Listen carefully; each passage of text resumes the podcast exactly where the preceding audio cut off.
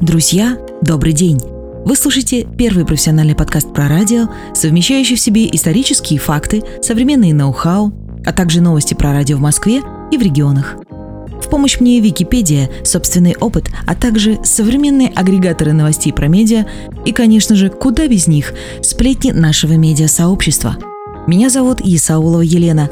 Я медиа-менеджер, продюсер, писательница и по совместительству студентка Высшей школы экономики по специальности финансовый менеджмент. Зачем я это говорю? Дело в том, что реалии нашего мира тесно связаны с личностями авторов. Блогеры, ведущие, создатели контента, как показала практика, иногда имеют отдаленное представление о том, о чем говорят.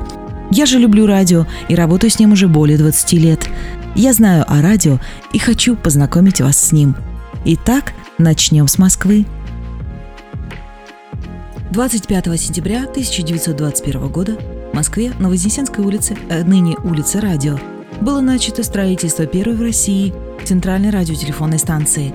Ламповый радиопередатчик для которой мощностью 12 кВт был спроектирован и изготовлен в Нижегородской радиолаборатории в лаборатории Бонч-Бруевича. 14 февраля 2022 года в Москве на Шаболовке по проекту и под непосредственным руководством выдающегося инженера Владимира Шухова было завершено строительство самой высокой в стране 160-метровой ажурной цельнометаллической башни, названной впоследствии его именем. Была установлена и окончательно закреплена последняя шестая секция башни, ставшей опорой для радиопередатчиков Московской радиотелеграфной станции. 28 февраля на башню была установлена антенная мачта, на чем закончились работы Шухова. 19 марта 2022 года на башне установили передатчики радиовещания и началась трансляция радиопередач. Мощность дугового генератора на башне составляла 100 кВт, а дальность 10 тысяч километров. Это было мощнее, чем радиостанции Парижа, Нью-Йорка и Берлина. Можно было связаться со станциями Ноэна и Рима. 21 августа 2022 года было начато радиовещание для обычных слушателей, которые смогли теперь принимать радиосигнал на большой территории. В Москве начала работу центральная радиотелефонная станция, первая в России широковещательная радиостанция, осуществлявшая пробные передачи, которые постепенно становились довольно регулярными. Появились первые речевые программы «Радио всем» и «Новости радио». Осуществлялась трансляция музыки. Так, 3 сентября 2022 года в газете «Известия» вышла заметка.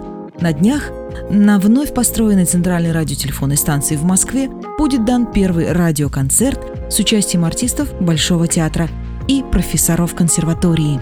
Артисты будут исполнять свои номера вблизи обычной телефонной будки. Слушать концерт могут все города РСФСР, где имеются обычные радиоприемники. Фамилии участников программы концерта, день и час начала будут сообщены радиопрограммой – 15 сентября 2022 года по радио передано сообщение следующего содержания. Всем, всем, всем. Настройтесь на волну в 3000 метров и слушайте. В воскресенье, 17 сентября, в 3 часа дня по декретному времени на центральной радиотелефонной станции Наркомпочтеля состоится первый концерт в программе «Русская музыка». 17 сентября 2022 года в 15 часов диктор объявил – «Алло, алло, внимание!» — говорит Москва. И состоялась трансляция радиоконцерта, первой в России музыкальной радиопередачи. В числе участников концерта были Евлахов, Обухова, Венгерова. В концерт были включены также инструментальные произведения и выступали скрипач Сибор, флейтист Элларин, оркестр Большого театра. Всего было передано несколько первых радиоконцертов. В их программу входили произведения Чайковского, Бородина, Римского-Корсакова.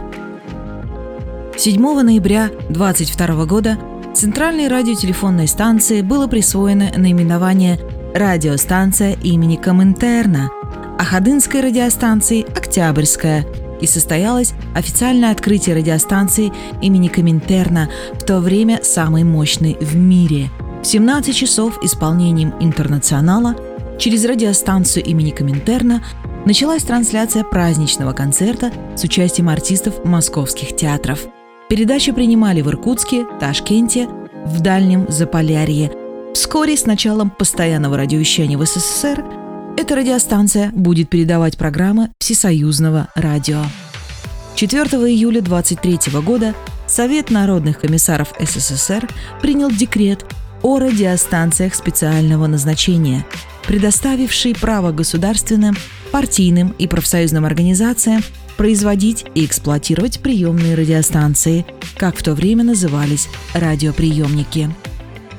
28 июля 24 года Совнарком СССР принял постановление о частных приемных радиостанциях, известное как «Закон о свободе эфира», которое легализовало работу радиоприемников частного пользования и положило начало широкой радификации страны, развитию радиовещания, массовому радиолюбительству.